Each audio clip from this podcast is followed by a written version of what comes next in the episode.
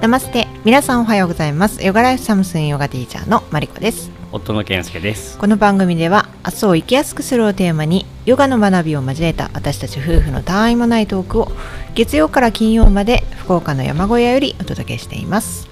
はいオウムシャンティ明日を生きやすくするラジオ始まりました。はいよろしくお願いします。はい本日は2月の23日、うん。金曜日。はい。朝の7時半ですね。はい、はい。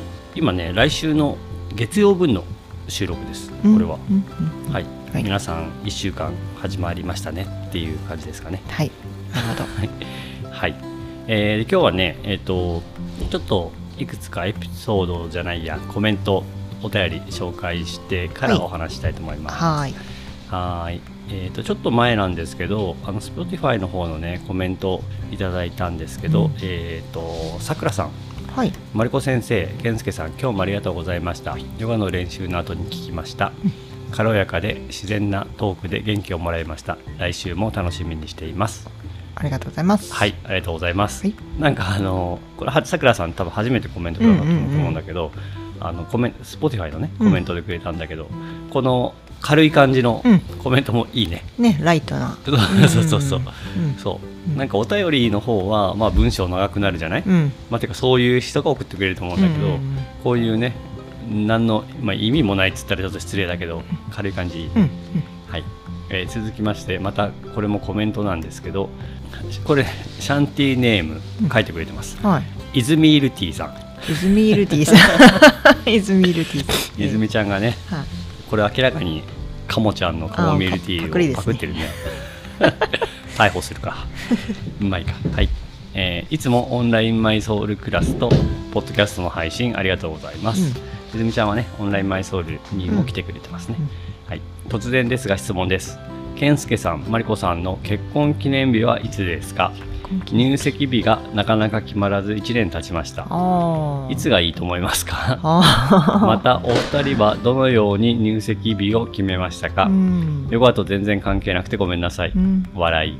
松本 松本家のような家族を作りたいです。ハート はい。泉ルティさんコメントありがとうごありざいます。がとうございます。はい、結婚記念日はいつですか？入籍ってことだよね。あそうね。うんと私の誕生日ですはい。いやいやいや日付言わないの。日付も言うの。誰もあ。まるでみんなが私の誕生日知ってるかのような言い方したね今いや逆にその日にちまではいらないかなと思ったんだけど。あと4月4日。いやいるでですしょ4月4日生まれなんで。うん、はい、おかまの日ですそうね釜の日。はい、でどのように決めたってもうそのまま誕生日だからっていううん。話だけど。まあ忘れないようにみたいなことだよね。あの僕が絶対忘れる自信あったので、そうなんかそういう入籍日とか大事にしたいタイプなんですよ。結婚記念日とかね、うん。ほらそういうパーティー感っていうか、サプライズとかも好きだし、そうだけどね日にちを忘れちゃうんですよ、うんうんそうだから忘れないようにと思って、はい、マリコさん誕生日にしました、はい。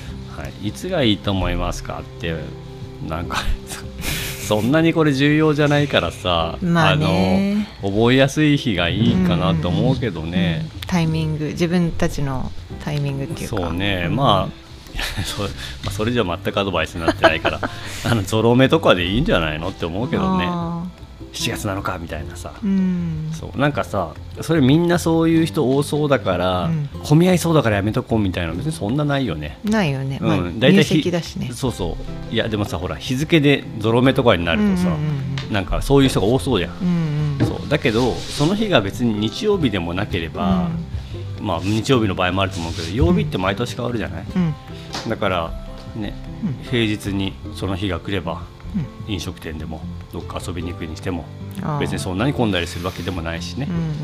そう。じゃあゾロ目にしましょう。仲良く、うん。僕たちと一緒でね。はい。うちの姉は末広広がりの8月8日でしたね。うん、まあゾロ目だよね。ゼロ目うん そういう決め方。だからそうそういうあの結構みんな雑っていうか、うんうんそんな深く考えてないと思いますよ。うんまあ2人にとってね特別な日があるならねそういう日うにんしたらいいと思うけど、ううんん付き合った記念日とかと同じにしてる人とかっていうのもいるかもしれないね。3月3日でいいんじゃないですか？来月。そうね。いやいやそう思う。うん、ね3月3日いいん。じゃないさっさと。うん、ささっさと、はい、さっさと結婚してください。はい。はい。次はあのお便りの方行きたいと思います、うん、これもねちょっとね時間経っちゃったんですよね。えー、っとシャンティーネームマニさん。健介さんマリコ先生こんにちは。2度目のお便りとなります、うん、マニと申します、うん、先日は私の愚問にお答えいただきありがとうございます日常にヨガを落とし込む方法として、ヨーガスートラの気に入ったフレーズに付箋をして何度も読み返すというヒントをもらい早速実践しています。いいですね、はい、ネガティブな考えが浮かんできた時などは、逆転の発想について述べてある一節を思い出して意識的に前向きに物事を考えてみると少しずつですが日常に取り入れることができるようになりました。また健介さんのお話にあった真のヨギー設定いいですね。ヨギーだったらこの行動はしないだろうなみたいな感じで日頃から選択をする場面で活用できそうですね、うん、とっても参考になりました。ありがとうございます、うん。うん、そしてそしてマリコ先生、はい、正式指導者認定おめでとうございます。ありがとうございます、長い年月の日々の練習やインド総本山での修行は私のような初心者からは想像もできないご苦労があったと思いますそしてたくさんの学びも本当におめでとうございます。これからもますますのご活躍をお祈りしています。ということです、はい、ありがとうございます。はいマニさんありがとうございました、うんうん。えっと、まずねこの私の愚問にお答えいただきっていうのとね まあヨガスーツの気に入ったフレーズに付箋をしてっていうのは以前のエピソード。エピソード132「真のヨギとは」っていうねエピソード。と、あともう一個ぐらい多分ちょっと話絡んでるんだけども、関連エピソードとしてね下の方に貼っときますんでよかったら見てください。はい、素晴らしいね。あの早速取り入れてるっていうことでね、まあ多分もともとねヨーガスートラのその本を前の時からねもうお持ちだったんでしょうね。うんうん、持ってない方はね購入されそういうの購入されてたらいいと思うし、何でもいいんだよね。ヨーガスートラに限らずさなんかその自分の支え、うん、心の支えになるものが書いてあるものとか、うん、言葉とかね。まあそうね。いやもちろんそうなんだけど、ね、そういうものをみんなが持ってるわけじゃないからね、うん、うんうん、だからまあそういうねこの番組で紹介するのはやっぱりヨーガスートラとかね、この間、マリコさんもね、あのスレッズで解説本紹介してたよね、うんうんうん。そういうのを買うなりまあ本当なんでも、うん、確かに何でもいいんだけど、ほら前にさずいぶん前だけどヒマラヤ聖者の言葉だし、うんうんうん、なんかそういうのとかでもさ、うん、いいしさ自分の心になんかスッと入ってくるもの？言葉によってはさなんか難しくてよく分かんないっていうものもあるだろうし、うん、自分に合うものを選んでもらえば、そうねそうだからいや僕もそうなんだけど、うんうん、そういうものが身の回りにない人の多いと思うんだよね。まあね、うん、でそんな本読んだことないっていう人結構多いと思うのよ。うん、小説とかさ、例えば趣味本みたいのは読むけど、うんうんうん、そういうなんていうの、心のこととかにね関連するようなの、まあ、もちろん読んだ人もこともある人もたくさんいると思うんだけど。うんうんそう。だからまあそういう人はね、うん、そういう洋画するとまた同じことを話させてしてるじゃないかい。そうカイスモットもそうだし、そうヒマラヤ聖者のあの言葉っていうね、うん、えー、やつもすごいいいですよ。僕もだからそううん、そう思って、まさにそのヒマラヤそれも今日関連リンクでね貼っときましょうかね、えー、っとちょっとタイトル忘れちゃったヒマラヤ聖,、聖者の言葉だったかな、うん。であの項目がすごいたくさん分かれてるんですよ、うん、怒りとか憎しみとか執着とかね、はいはい、そう。でそれによってもうなんか5分ずつぐらいで読めるような内容になってて、うん、で日常的にそこにリンクする出来事ってやっぱり起こるじゃないですか、うん、日々、そうそうしたらねそこを見るっていうことをね、してました、うん。そういいですよ、はい。それとね、あのお祝いの言葉もいただいて、うん。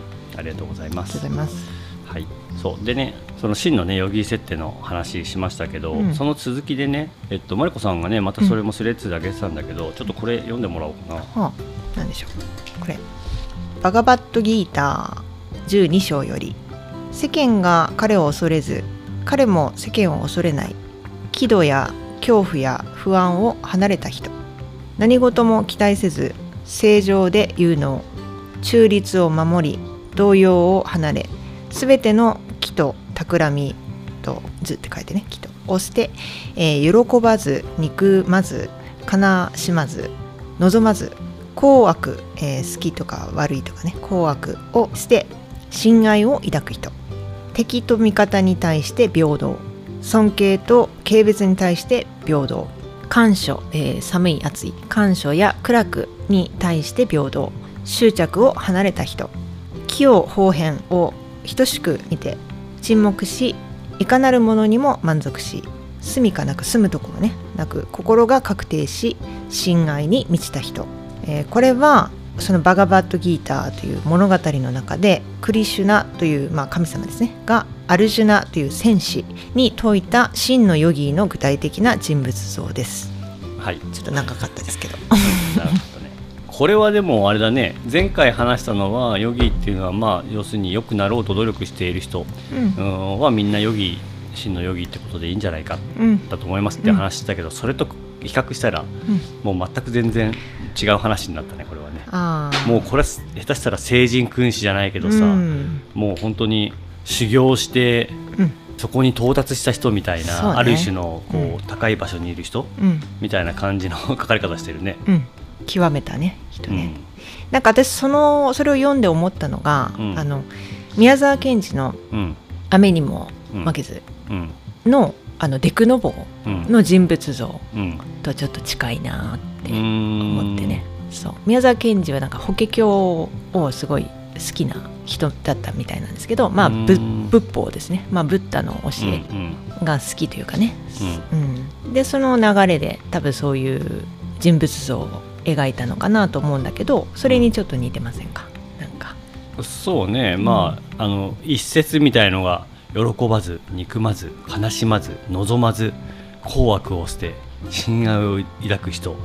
そんな人に私はなりたい。ってなりそうな。なりそうな。まあ文なんていうの文法なんていうのかな。文脈ん文面がちょっと似てるなとは思うけど、うん。そう。何にも影響されず影響を与えずみたいなさ、なんかそういうあのー感じ？のれんに腕押しみたいな。わかんないけどそういう感じのまあ雰囲気、なんかそうね、うん。無って感じに似てる感じはするけど、まあだから本当にこれはもう悟った人みたいなそうだね。感じはあるよね。うんうんうんうん。だからちょっと俺は話はね。戻るけど。うん。その前回の真のヨギっていう話とのこの乖離をどう埋めるかなあっていう ことが気になっちゃってるんだけど、まあだからその現時点でのその、まあ私たちはそこに向かっていっている人たち。うんヨギになろうとしている人たち。うん。で頑張 頑張れば、まあ、何回かその生まれ変わって到達する可能性のある人たち私たちは、まあじゃあこれはうん。真のヨギっていうのは前回言ったのはちょっと語弊があったね、まあこれがね。これを真のヨギとして、うん。この真のヨギを目指している人たちはみんなうん。ヨギということでいいんじゃないかなっていうそね。まあ、そんなライトなやんわり。感じで、ねはいはい、うん、とそう捉えたらいいんじゃないかなと、うん、そうだと思います、はい。はい。わかりました真のヨギを目指している人たちね。うんそうね。まあそれもまた真のヨギってことでいいんじゃないですか。いいと思います。含めてね。はい、はい。はい、というわけでえっ、とまあちょっとねお便り紹介から真のヨギの話に飛びましたけど、うん。はい、いつも皆さんお便りありがとうございます。で引き続きじゃあお便りの宣伝をしておきましょう。はい。オムラジではお便りを募集しております。番組へのご意見、ご感想、リクエスト、ご質問などをぜひお気軽にお寄せください。番組トップやエピソードの下の方に載せている専用フォーム、または SNS の DM でも大丈夫です。Spotify や YouTube をご利用の方はエピソードに直接コメントもできますので、そちらもお気軽にご利用ください。皆様からのお便りをお待ちしております。今日も最後まで聞いていただきありがとうございます。はい。それでは今日も一日皆さんが心穏やかに過ごせますように。せーの。ナマステ。